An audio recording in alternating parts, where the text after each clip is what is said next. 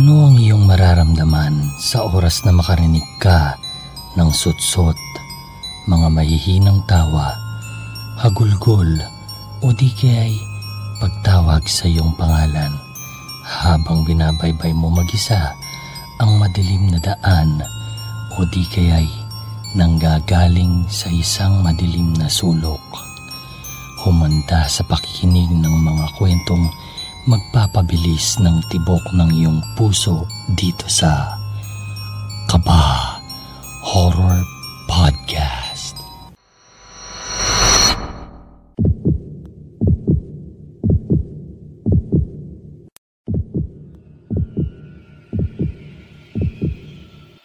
Pitong taong gulang ako taong 1993. Payak ang aming pamumuhay kasama ang buong pamilya. Nakatira kami sa isang maliit na barong-barong na gawa sa kahoy at may maliit na balkonahe. Sa tapat ng aming tinitirahan ay may isang malaki ngunit matandang bahay. Parang malakas tilang bahay na gawa pa sa kahoy ang taas ngunit konkreto pagdating sa ibaba. May abandonadong parte din ang bahay na yaon na dating pinauupahan ngunit kalaon ay inabandona na lang din nang wala nang umupa gawa ng pinapasok ito ng baha sa tuwing may malakas na ulan o di kaya'y high tide sa lugar namin. Dahil bukas ito mula sa labas ng bahay ay madalas kaming tumambay ng aking mga kalaro sa abandonadong lugar na yon dahil lubhang napaka-presko doon at may lumang papag na pwedeng higaan pagtanghaling gusto naming magsiesta. Sa taas na gawin ng lumang bahay na yon ay naninirahan sila Mang Fred at Aling Miding. Sila ang mag-asawang nag-aalaga sa akin. Palibhas ay wala silang anak na babae at malayo na sa kanila ang kanilang mga anak na may mga kanya-kanyang pamilya na kung kaya't nasanay akong doon na sa bahay nila naglalagi. Doon na ako natutulog na parang tuluyan na nila akong inampon. Hindi naman naging problema ito sa akin dahil katapat lang naman ito ng aming tirahan at madali kong makita ang aking mga magulang at kapatid. Sa katunayan nga eh, sobrang spoiled ako sa mag-asawa kaya naman gustong gusto kong nakatira sa kanila. Sa kanila na rin ako natutulog at nasanay na kami na ganoon. Ang aming kwartong tinutulugan ay maliit lamang. Sa sahig na tabla na pinatungan ng banig kami natutulog habang natatakpan ng nakapaligid na kulambo. Sa pader ay may nakasabit na malaking imahen ng Sacred Heart of Jesus na nakaimprenta sa isang makinis na uri ng papel. Masaya naman ako bilang bata sa araw-araw kong pamumuhay. Laro, kain, pasyal at kung ano-ano pa. Normal naman ang lahat sa akin. Hanggang sa dumating ang isang pangyayaring ni minsan hindi sumagi sa isip ni numan. Isang gabing mahimbing akong natutulog sa tabi nila Mang Fred at Aling Miding ay nagising ako ng pagulat na parang may kung anong gumising sa akin sa di ko may paliwanag na dahilan. Alas 12 ng hating gabi yun at dala ng takot ay naisip kong gisingin ang mag-asawa. Ngunit laking sindak ko sa aking nakita. Nang magising sila ay nakita ko ang kanilang mga kamay ay may kakaibang itsura. May hahalin tulad ang mga ito sa mga ugat ng isang matandang puno. Sa labis kong takot ay nagsisisigaw ako at naalarma ang mag-asawang nooy alalang alala na sa akin. Nang sindihan nila ang ilaw ay tumampad sa akin ang mas higit pang nagbigay sintak. Pinalot ng gimbal at kabang noon ko lang naramdaman nang makita ko sa mismong puso ng imahen ng Sacred Heart of Jesus ay may isang ulong umiikot-ikot habang nakangiti. Mukha itong bungo na may sungay, maitim ang mga mata at may nakakahilakbot na ngiti. Ako'y tila nawala ng kontrol sa aking sarili matapos ang aking mga nakita. Pilit akong pinakalma ng mag-asawa na nooy walang kaide-ideya kung ano ang nangyayari sa akin. Nang sa aking pakiwari ay bumalik na sa normal ang lahat, ay sinimulan kong ikwento sa kanila ang aking mga nakita at kanila akong pinakalma. Hindi na rin nila masyadong binigyan ng seryosong pakahulugan ang aking nakita dahil batid nilang isa lang yung masamang panaginip.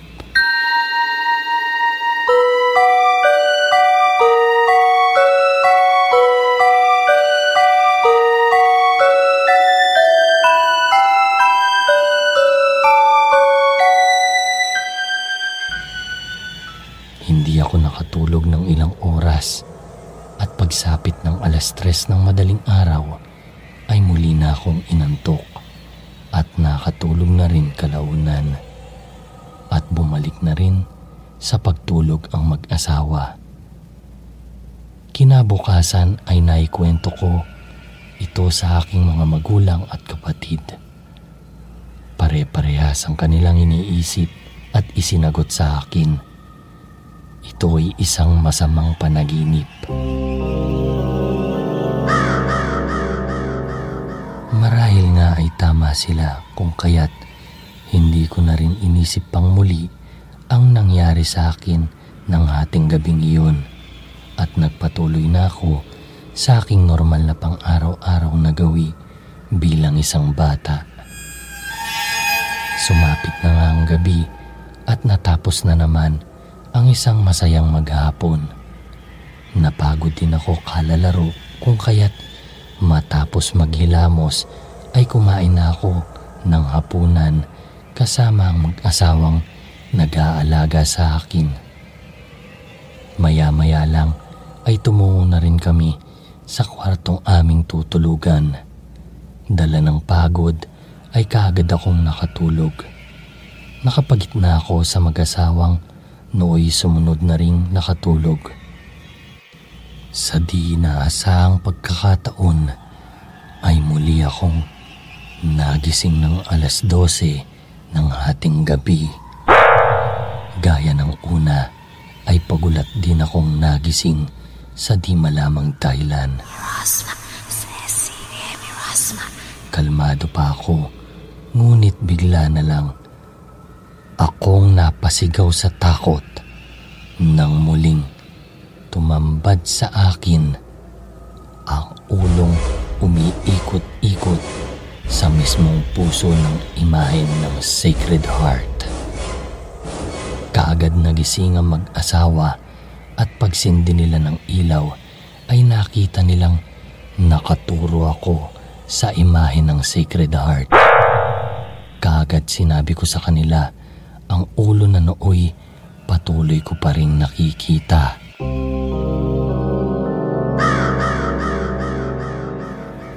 Dala ng napaisip ng mag-asawa sa mga gabi-gabing nangyayari sa akin ay nagdesisyon silang sa kinabukasan ay kakausapin nila ang aking mga magulang upang dalhin ako sa isang albularyo upang malaman kung ano nga ba ang nangyayari sa akin.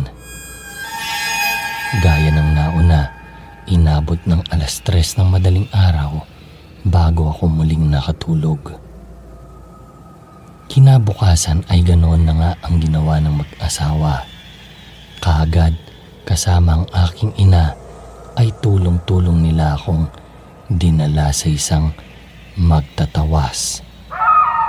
Ipinatawas lang nila ako at sinabing nagigising ako kada alas 12 hanggang alas 3 sa di malamang dahilan. Nooy wala pa naman silang sinabing nakikita kong kakaiba. Nagsimula na ngang gawin ng manggagamot ang kanyang pananawas. Kumuha ito ng isang plangganitang tubig at kandila. Sinimulang dasalan ang tinunaw na kandila sa kutsara bago ibuhos sa plangganitang may lamang tubig.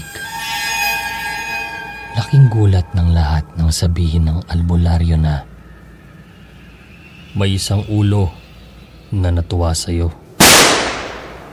Lahat ay napatulala at kaagad naming tinanong sa albularyo kung ano ang dapat naming gawin para lubayan ako ng ulo na gumagambala sa akin. Kanya akong dinasalan at inihip-ihipan ako sa may bandang ulo ko habang nakapatong ang kanyang mga kamay dito. Sunod ay itinapon niya ang laman ng plangganita na nooy isang imahe ng tila ulo ng demonyo na ipinorma ng lusaw na kantilang ibinuhos sa tubig.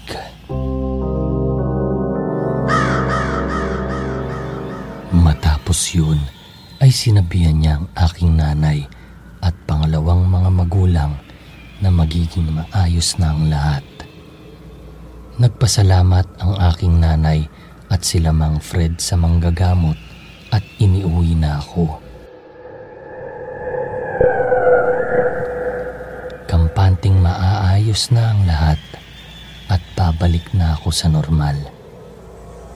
Kinagabihan ay mapayapa na kaming nakahiga muli sa kwartong aming tinutulugan ng aking pangalawang mga magulang.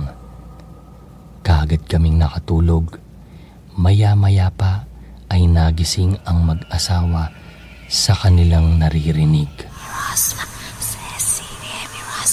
Kagad silang ginapangan ng kaba nang marinig nilang inuusal ko ang 3 o'clock prayer habang nakatingin sa imahin ng Sacred Heart of Jesus at takot na takot. Isang panalangin na ni minsan ay hindi ko pa narinig ni napasa kung kaya't imposible kong makabisa.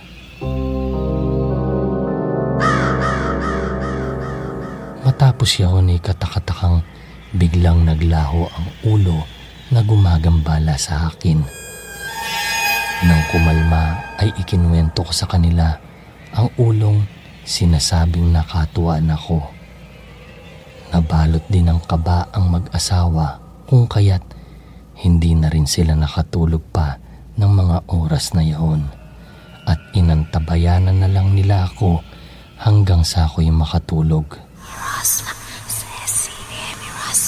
Dinala muli nila ako sa iba't ibang albularyo Ngunit pare-pareho ang kanilang prosesong ginagawa at sinasabi. Ayaw pa rin talaga akong lubayan ng ulong iyon. Inabot na ng isang buwan ang gabi-gabing pagkambala sa akin ng nakakatakot na ulo. Napagod na rin ang aking mga magulang at mga nag-aalaga sa akin Saka pupunta sa mga albularyo ngunit hindi sila sumuko. Natatakot na rin sila na baka humantong na sa pagkasira ng aking ulo o di kaya'y isama o kuhanin ako ng nakakatakot na ulo. Isang araw ay may nabanggit ang kapatid ni Aling Miding na si Aling Sayong nang mabalitaan niya ang nangyayari sa akin. Tinuran niya'y may isang kilalang manggagamot sa isang baryo malapit sa lugar na tinitirhan ng anak nito.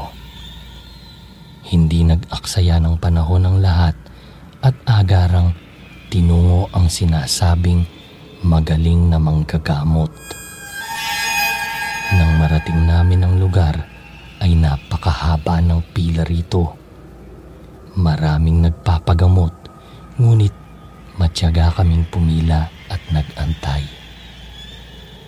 Nang matignan ako ng manggagamot, ay hindi na ito nagtanong pa at kaagad niya akong tinawas gamit ang itlog na inusalan at inihalo sa tubig na nasa garapon. Siya lamang sa lahat ng magtatawas na aming nilapitan ang gumamit ng ganoong paraan. Matapos yun ay kanya akong dinasalan ng lingwaheng hindi ko maunawaan. Tsaka ako hinihipan sa ulo habang nakapatong ang kanyang mga kamay sabay sabing, May gumagambalang ulo sa iyo at ayaw kang lubayan. Nagtanong nanay kung ano ang dapat gawin. Ang sagot ng albularyo ay maglagay ng kaunting asin at tatlong butil ng bawang tsaka ibalot sa maliit na tela at iaspili sa aking dibdib malapit sa puso. Sumang-ayon at nagpasalamat ang aking mga magulang at ako'y kanilang iniuwi. At pagdating nga ng bahay, ay kanilang ginawa ang sinabi ng manggagamot.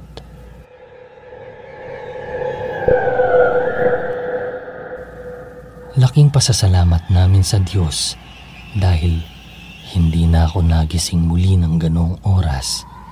Hindi ko na rin muling nakita ang ulo na mukhang galing sa isang demonyo.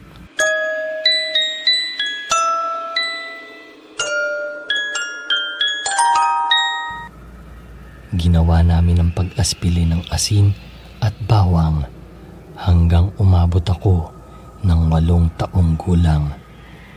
At magpahanggang ngayon ay hindi na ako muling ginambala ng nakakatakot na ulo.